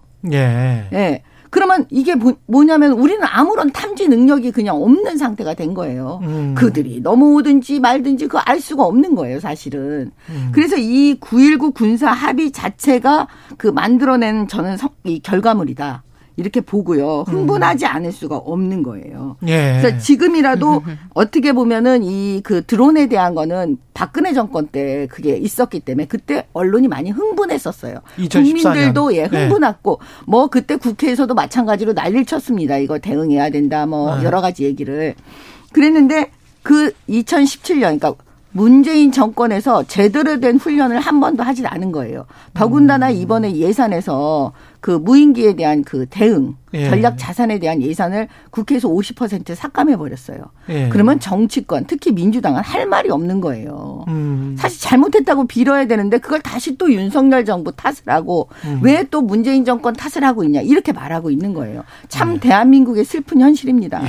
너무 팩트가 예. 잘못돼서 이거는 제가 바로 잡지 않을 수가 없는데요. 음. 그 정명 최원님께서 최근 경과를 잘 모르시는 것 같아요. 그리고 어제 뭐 그런 얘기 나왔죠. 뭐 문재인 정부 때뭐 드론 모른다고 하지 마세요. 훈련을 안 했다. 한 번도 안 했다. 음. 뭐 드론 부대를 앞으로 창설해야 된다. 이런 음. 얘기들 쏟아냈는데 다 사실이 아닌 걸로 어제 국방위원회 회의에서 다 드러난 거 아니에요? 예. 훈련도 있었고요. 드론 부대 벌써 2018년에 창설됐고요. 아, 있으면 지금 뭐예요, 훈련을 일단 들어보시고요. 예. 그 모른다고는 하지 마시고 얘기해요. 네, 들어보세요. 네. 지금 팩트의 측면하고 태도의 측면이 정부 여당이 다 잘못됐어요. 네. 팩트는 뭐냐면요. 어제 국방위원회 회의를 그냥 보시면은 거기에서 장관도 인정하고 있기 때문에 다 아실 수 있는데 아니 GP를 없애서 드론을 탐지 못했다라고 하면 옛날에 GP 있었을 때는 드론 다 탐지했었게요. 탐지했습니다. 드론을 탐지하는 기술은 지금 국지 방공 레이더라고 하는 그 레이더를 통해서 이번에도 최초 탐지가 된 겁니다. 2017년까지는 무인기가 여러 차례 내려왔는데도 우리가 추락한 이후에서야 그걸 알 수 있었는데 음. 그게 뭐 GP가 그때 없어서 그걸 탐지 못한 게 아니고요. 네. 그거 그 작은 드론을 발견할 수 있는 레이더가 그 당시에 없었습니다. 그래서 2018년에 그 문제 지적으로 인해서 그 레이더가 도입이 됐고요. 이번에 실제로 그 레이더를 활용해서 탐지를 한 겁니다. 네. 그리고 그 당시에 이렇게 드론 공격, 무인기 공격이나 어떤 침투가 있을 때 대응하기 위해서 드론 부대도 창설을 했는데 음. 훈련도 있었는데 이번에 이제 그 부대는 활용하진 않은 거예요. 음. 거기에 대한 뭐 적정성, 뭐 적부는 변론으로 하더라도요. 예. 그리고 뭐 예산을 깎았다 이것도 이걸 뭐야 아, 참 어제 이런 얘기가 나왔을 때 정의당 배진교 의원이 바로 지적을 했잖아요. 그 소위 말하는 예산 삭감됐다고 지금 국민의힘에서 주장하는 사업이 2019년에 시작돼서 2023년까지 진행되는 사업인데 올해 써야 되는 돈이 국방부에서 입찰 과정에서 문제가 있어서 유보가 됐습니다. 음. 22년에 써야 될 예산과 23년에 써야 될 예산, 예산이 있었는데 22년 예산을 못 쓰고 다음 해로 2월 시켰기 때문에 2023년 예산이 삭감이 된 거예요. 그럼 이거를 뭐 드론 대응하지 말자고 국방위가 삭감한 것도 아니고 여야가 합의하고 논의해서 뭐 입찰 과정의 문제 때문에 삭감된 거를 가지고 뭐 또 문재인 정부 탓이다 이렇게 하는 건 맞지 않는 거죠. 팩트에도 맞지 않을 뿐만 아니라 예. 이게 태도에도 맞지 않습니다. 예. 그러니까 기... 윤석열 정부 시작되고 나서 뭐, 누, 뭐 2개월도 안 돼서 음. 우주선 누리호 발사했죠. 그때 얼마나 뭐 홍보를 했습니까? 방산 수출 성공 그 뭐 시작한 지 얼마 되지도 않았죠. 그런 거 할 때 전 정부 덕이라고는 말 안 하잖아요. 근데 음. 지금은 뭐 윤석열 대통령 지지율 떨어질 때마다 그것도 다 문재인 정부 탓을 하고 있는데 지금 이 무인기 대응 자체가 이번에 부실했던 문제가 꼭 어느 정부 탓이다, 누구 대통령 탓이다, 이렇게 얘기하려고 하는 것이 아니고요.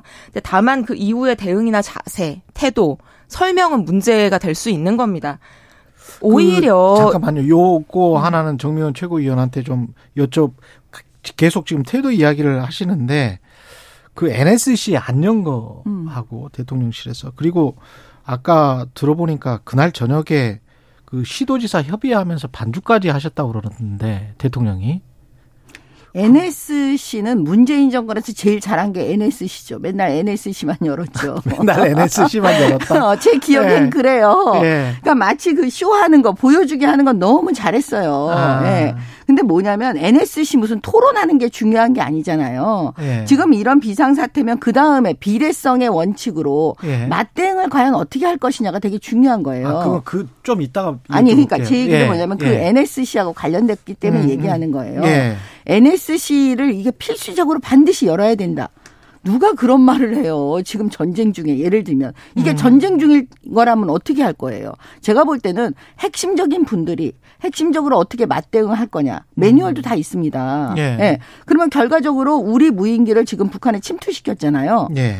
그거를 갖다가 무슨 순식간에 이루어지는 건데 NSC 열어서 토론해서 그걸 하고 그건 저는 안 맞다고 생각하고 음. 이번에 우리는 그 대통령께서 무인기를 북한에 침투시켰잖아요. 예. 이거는 맞대응의 비례성의 원칙에 맞는 거예요. 그렇기 때문에 그렇게 주장을 할 수 있는데 예.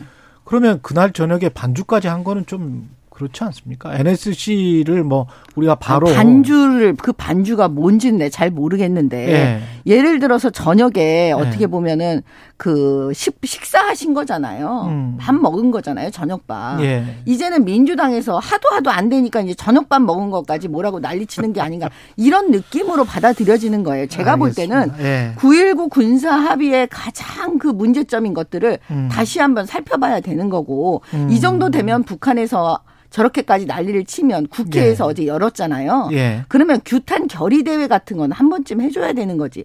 그것도 정치인들은 아무것도 안 해. 계속 입으로만 가지고 비난만 하고 앉아 있지. 뭐 예. 하는 게 없는 거예요. 음. 그 다음에 보세요. 문재인 정권 하면 뭐가 생각이 나십니까? 한미 군사훈련, 연합훈련 못하게 했잖아요. 더 핵심적인 거는 뭐냐면 우리가 그 소규모 대대급에서 소규모 군사 훈련이라도 해야 되겠다. 예. 그렇게 하는데 북한에서 반대하니까 그것조차 못했어요. 음. 그러니 군사 훈련 안 했다. 훈련이 너무 없다. 음. 이런 얘기 안 나오겠습니까? 저는 음. 이런 안보의 허점이 드러난 상황에서 대통령이 이 문제를 심각하게 생각하지 않는 게 가장 큰 문제인 거죠. 음. 그러니까 어떻게 이 상황이 만약에 심각하게, 아니, 심각 생각하지 오늘 않으면 정미경 최고님 너무 말씀을 무인, 끊으시네요. 무인기를 북한에 네. 보내요. 네. 그러니까 어. 상대방 얘기를 좀 들어주시고요. 오늘 또 마지막인데 네. 그 대통령이 이 상황을 심각하게 네. 생각했다고 하면 저녁에 송년 모임 하고 뭐술 음. 마시고 하기 어려웠겠죠. 그리고 이 무인기 내려온 탐지 사실을 엠바고 걸어놓고 반려견하고 출근했다 이런 보도자료 내고 브리핑할 수 있었겠습니까? 그러니까 이건 심각하지 않게 생각했다고 보이는 거고요. 음. NSC 뭐 열 수도 있고 안 열 수도 있죠. 그건 판단의 문제인데 과거에 2017년에 이 무인기 내려왔었고 심지어 그때는 이제 추락하고 나서 그냥 다 상황이 종료되고 나서 발견이 됐음에도 불구하고 그 당시에 자유한국당이 NSC 열지 않았다고 난리를 쳤었거든요.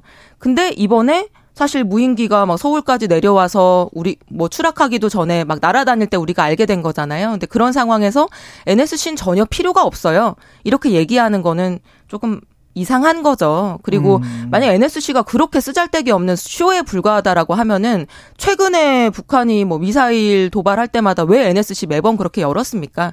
그 이제 논리적으로 일관성이 없는 거고요.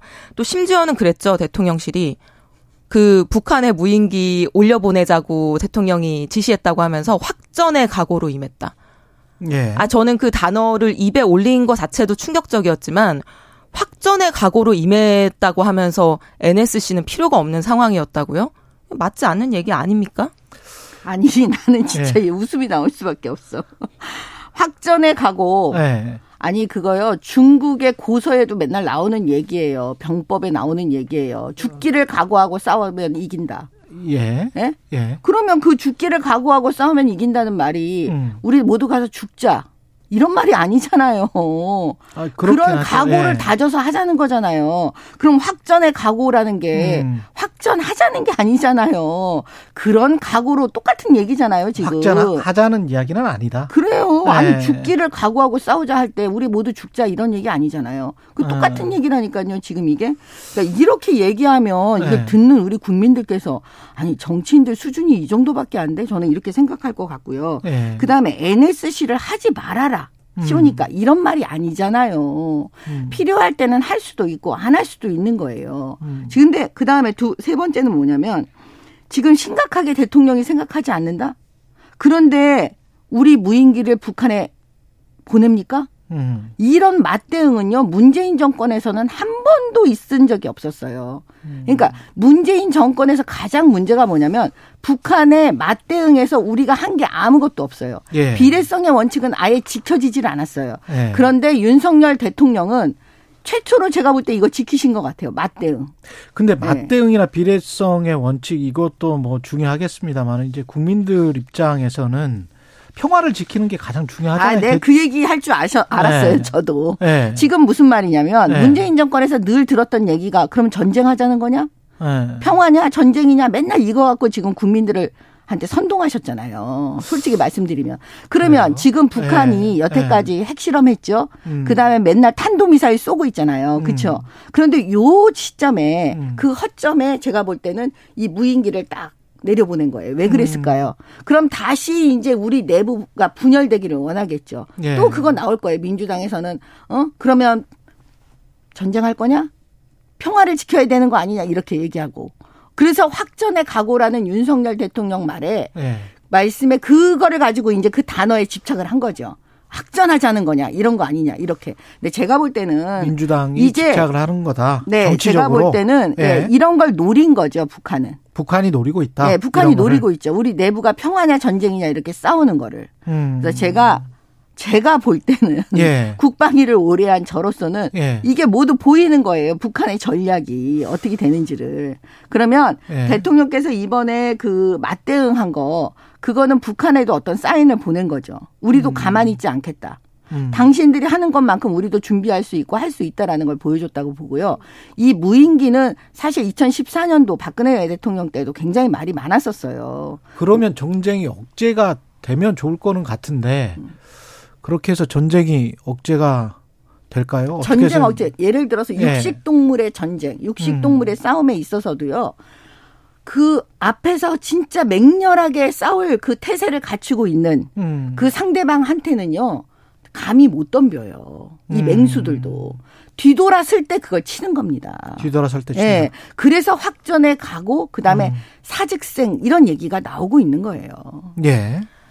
그 확전에 가고라고 했다고 해서 진짜로 확전 예정이구나 이렇게 생각하는 음. 국민들은 없을 텐데요. 음. 그럼에도 불구하고 우리나라 같은 분단 국가에서 확전이라는 단어 그렇게 함부로 입에 올리는 거 아닙니다. 특히 책임 있는 사람들이요. 그 맞대응 할 때는 해야죠. 필요할 수 있죠. 그러나 맞대응이라고 하는 것도 함부로는 하면 안 되는 거죠. 신중하고 엄중해야죠. 왜냐하면 뭐 죽을 각오로 임하는 게 사직생이다 방금 그런 말씀 하셨는데요. 전쟁 나면은 대통령이 먼저 죽습니까? 국민들이 먼저 죽습니까? 그 죽을 각오는 국민들이 해야 되는데 누가 함부로 그런 확전 죽을 각오를 입에 올립니까? 그리고 이 맞대응이라고 하는 것도 지금 맞대응이라고 하는 게 결국에는 정말로 더 심각한 어떤 긴장 상태로 갈 수 있는 단초가 될 수 있는 것인데 그러면은 그게 NSC가 됐든 아니면 그 다음날 소집했던 안보 회의가 됐든 음. 그날 당일날 모여서 그 얘기를 했어야죠 대통령이 송년 모임 가실 게 아니라 그래서 그런 측면에서 지적을 드리는 겁니다. 네. 그리고 네. 뭐 대통령 선거할 때 선제 타격을 하겠다 뭐 이런 강경 발언도 내놓으시고 음. 줄곧 뭐 안보가 중요하다라고 하면서 전 정부의 안보 태세가 허술하고 정말 나약했다 이런 거를 지적하셨던 정부 대통령께서 이런 국민들이 다들 화들짝 정말 깜짝 놀라고 전쟁의 위협까지도 느끼는 이런 상황에서 이 문제를 이렇게 안일하게 바라보면서 그냥 옛날에 뭐 문재인 정부 또 탓이다 이렇게 가는 것은 뭐 믿음직스럽지 않지 않겠습니까? 음. 예. 농내 의원 관련해서 이제 체포 동의안이 부결이 됐는데 이게 국민들이 어떻게 생각할지 모르겠습니다. 정미영 최고위원은 국민들은 다 똑같이 생각하세요. 예. 상식에 맞지 않고 상식에 맞지 않는다. 그다음 민주당이 또 방탄하고 있구나 음. 이렇게 생각하는 거죠. 왜냐하면 이 뇌물죄라는 건 어떻게 보면 파렴치한 범죄거든요. 그러니까 국회의원이 아닌 다른 일반 공무원이면 100% 구속되는 사건들이거든요. 예. 더군다나 그 한동훈 장관이 그 이제 국회에서 발언한 여러 가지 내용을 보면. 음. 뭐 아주 구체적으로 나와 있잖아요. 예, 그 뇌물 받는 그런 정황들이 다 녹음되어 예. 있는 거. 이 정도 되면 구속 안 되는 공직자 있습니까? 음. 그런데 국회의원은 엄청난 특권을 갖고 있는 거죠. 불체포 특권. 예, 네, 네. 그 특권을 사용하고 무슨 특혜를 가지고 음. 지금 이런 일을 벌이고 있는데 국민들이 이걸 좋아 좋게 보시겠어요? 아, 저는 네. 그 상식적인 국민들은 어. 말씀은 안 하시만 말씀은 어. 안 하시지만 이건 아니다. 네. 예, 이렇게 생각하시겠죠. 어떻게 보세요? 네. 어제 이제 표결이 있었고 음. 노웅래 의원 체포동의안에 대해서 이수영 의원님도 표결하셨을 표결했죠. 아, 하셨겠네요. 네. 예, 네. 뭐. 비공개 투표니까 뭐 예. 어디에 표결했는지는 밝히지 않겠습니다. 근데 예. 그 부결이 보니까 161표가 나왔더라고요. 그렇습니다. 근데 사실 이제 제가 그 이전에 음. 바로 직전까지 당내 분위기를 느낄 때는 사실 한 6대 4 정도의 느낌이 있었던 것 같아요. 뭐 정확하게 확인할 수는 없지만 6이 뭐 뭡니까? 6이 뭐, 뭐 부결 쪽의 분위기가 조금 가 있었다라고 이제 저도 느꼈는데요. 아. 대신에 한 40% 정도는 아 이거는 가결. 가결해야 된다. 이거는 뭐 어. 오히려 그러면 국민들이 국민의힘 의원들이랑 합하면은 가결이 됐을 수도 있겠네요. 그래서 예. 사실은 이제 출입 기자분들 얘기를 듣기로도 음. 기사도 음. 좀 나온 것 같은데 이게 노웅래 의원이 국민의힘 의원들도 사실 다 일일이 찾아다닌 걸로 제가 들었어요. 뭐 예. 원내대표 찾아가고 이렇게 예. 하면서 그래서 국민의힘에서도 아마 이제 부결표가 조금 나왔다라고 보도가 되더라고요. 음. 그리고 사실은 그 법무부 장관이 제안 설명을 하는 과정에서 예. 어 굉장히 그 부결을 시켜야 되나라고 아리까리 생각하던 사람들에게 굉장히 큰 확신을 준 측면도 있는 것 같아요. 그래서 사실은 어떤 끝, 어떤 측면이요? 끝나고 나오면서 음. 의원들이 이제 본회의장에 나가지 않습니까? 예. 그래서 아 오늘 이 표결 결과는 한동훈 장관 작품이네 뭐 이렇게 얘기하시는 분도 있는 걸 들었는데요. 오히려 의원들을 자극했다? 그러니까 사실은 법무부 장관이 수사검사가 아니지 않습니까? 예. 수사팀장도 아니고 그냥 이제 정부의 대리인으로서 음. 그 법원에서 국회에 회부한 체포동의안의 내용 의안을 제안 설명하는 거거든요. 예. 그래서 보통 굉장히 드라이하게 짧게 하죠. 그 뭐 청구 사실이 어떤 내용이고 뭐검뭐 잘뭐 뭐 검토해 주시기 바랍니다. 이렇게 공정하게 처리해 주십시오. 뭐 내려가는데 예. 어제 굉장히 길게 하면서 주간까지 섞어서 음. 뭐 반드시 구금돼야 된다라는 취지의 예. 설명을 했죠. 그래서 뭐 본인이 한 번도 이 정도의 뭐 확실한 사건을 본 적이 없습니다. 이제 이런 개인의 경험까지 얘기하면서 그래서 그런 것들을 보면서 아 이게 그, 그 굉장히 당사자 입장에서는 전혀 조사할 때도 듣지 못했던 녹취록 내용까지 장관이 구구절절 그 본회의장에서 뭐 거의 10분 뭐 10분 가까이 됐을까요? 음. 그런 얘기까지 구구절절 하는 걸 보면서 아 이게 이 사람을 그냥 구속되게끔 구금되게끔 놔두면은 저런 온 정부가 똘똘 뭉쳐서 이제 한 사람을 두고 음. 그런 피의 사실 공표까지 막 과감하게 하는 이제 그런 상황에서 어떻게 보면 억울한 일이 생길 수도 있겠다라고 하는 것이 민주당 의원들도 뭐 상당히 그런 사람 그런 음. 분들이 그런 생각이 있었던 것 같은데 국민의힘에서도 그런 의견들이 있었던 것 같습니다. 피사실 공표 논란에 관해서는 어떻게 보십니까? 아니 무슨 피사실 공표예요. 네. 그거는 국회에서 절차에 그냥 들어가 있는 건데. 아 그렇습니다. 그 범죄 사실을 얘기를 안 해주면 국회의원들이 네. 어떻게 알고 투표를 해요? 근데 그렇게 구체적으로 하는 경우가 있습니까? 아 그럼요. 예, 그렇습니까? 네. 네. 그 범죄 사실 그러니까 옛날에 그 내용만 음, 설명을 했으면 사실 음. 뭐 별로 이견 뭐 이렇게 토론할 부분이 없었을 것 같아요. 예. 근데 당사자를 소환해서 조사할 때도 제시되지 않았던 내용이고 영장 청구서에도 적혀 있지 않은 녹취록 내용까지 장관이 나와서 예. 어떻게 보면 아무도 그 내용을 크로스 체크할 수 없는 예. 그런 설명까지 한다라고 하는 거는 좀 과한 측면이 있는 거죠. 그리고 정치성 그 정치인들 뭐, 예. 말을 다 음. 이제 국민들께서 안 믿으실 거예요. 왜냐하면 검사 앞에 가서 무슨 얘기를 했는지 예. 사실 그거를 뭐 우리는 알 수가 없잖아요. 검사들만 예. 알겠죠. 그러면 그 내용을 그대로 와서 밖에서 솔직하게 음. 말한다고 보장이 안 되기 때문에 예를 들어서 음. 김의겸 의원 보세요. 청담동 술자리 계속 우기고 있잖아요. 지금도 음. 음. 똑같은 거죠. 뭐 노웅래 의원이 그 국회에서 한 발언이 뭐 아 검사가로부터 질문받지 않은 내용이 여기 다 있다? 그거는 뭐 다 믿을 수는 없습니다. 예. 3분, 4분 정도밖에 안 남았는데요. 그 이재명 당 대표가 새해 초에 문재인 전 대통령과 만난다. 이게 의미하는 게 뭐고 새해에는 어떤 식으로 그러면은 민주당을 비롯해서 국민의힘도 그렇고 정치가 이게 뭘 의미하는 걸까요? 도와달라? 이재명 민주당 네. 대, 표 입장에서는 음. 지금 어차피 지금 검찰 소환 그 음. 조사가 지금 이거 한 번에 끝날 것 같지가 않아요. 왜냐하면 그렇겠죠. 성남 네. FC 사건이니까 앞으로 줄줄이잖아요. 지금 범죄 사실이. 그렇죠. 네, 그러니까요. 네. 그러니까 이재명 대표 입장에서 문재인 대통령한테 가서 좀 기대고 싶은 마음. 음. 이 있지 않을까요? 음. 그래서 예를 들면 지금 민주당 국회의원 전체가 예. 똘똘 뭉쳐서 이재명 방탄을 할 것이냐 어. 앞으로 예, 앞으로 계속 그렇게 할 것이냐 어. 이걸 내부에서도 여러 가지 말들이 있을 수 있잖아요. 예. 차라리 아니 제가 이제 방송을 하다 보면 민주당 여러 의원님들 전직 의원님들 포함해서 예. 만나는데요. 예. 아니 왜 빨리 검찰에서 정리 안 해주냐 이재명 대표 괴롭다. 어 괴롭다. 아. 빨리 아. 구속 시켜라. 그냥 아. 검찰이 왜 이러냐. 아, 뭐. 어? 이런 식의 발언들을 하세요 사실은. 예. 네 예. 그런 얘기들을 제가 듣고 있는데 그러니까 얼마나 예. 괴로우면 그런 말씀을 하시겠어요 사실은. 예. 그래서 그 이재명 대표 입장에서 그런 분위기를 음. 그 완전히 모를 수는 없을 것 같아요. 그러니까 그 문재인 대통령한테 길에서 네. 좀 도움을 청하지 않을까. 그러면 친문 성향을 갖고 있는 분들이 좀 예, 돌아 분들이 크게 돌아선다. 예, 그래서 그 이재명 대표 쪽에 그 예. 이렇게 말을 심하게 예. 하지 못하도록 어. 그렇게 하려고 한 것이 아닌지 그냥 제가 예, 잠시 추측해 봤습니다. 이세영 의원님은 어떻게 보십니까? 같은 당 입장에서. 지금 예. 사실 문재인 정부 때의 인사들, 음. 청와대 직원들이 뭐 세 명 중에 한 명꼴로 다 소환 조사 받고 있잖아요. 예. 여러 가지 뭐 혐의, 정책 결정에 대한 문제 제기까지 하면서 그래서 지금 문재인 대통령한테 기대서 뭐 무슨 도움을 대단히 받을 수 있겠습니까? 그렇게 음. 확대 해석할 필요는 없는 것 같고요. 사실 전직 대통령, 생존에 계신 전직 대통령이기 때문에 많은 사람들이 새해 인사를 갑니다. 예. 네, 그 정도 차원. 그 같은 당 소속인 당 대표가 새해 인사 가는 거는 너무 자연스러운 일이고요. 그렇게 예. 봐주시면 될 것 같습니다.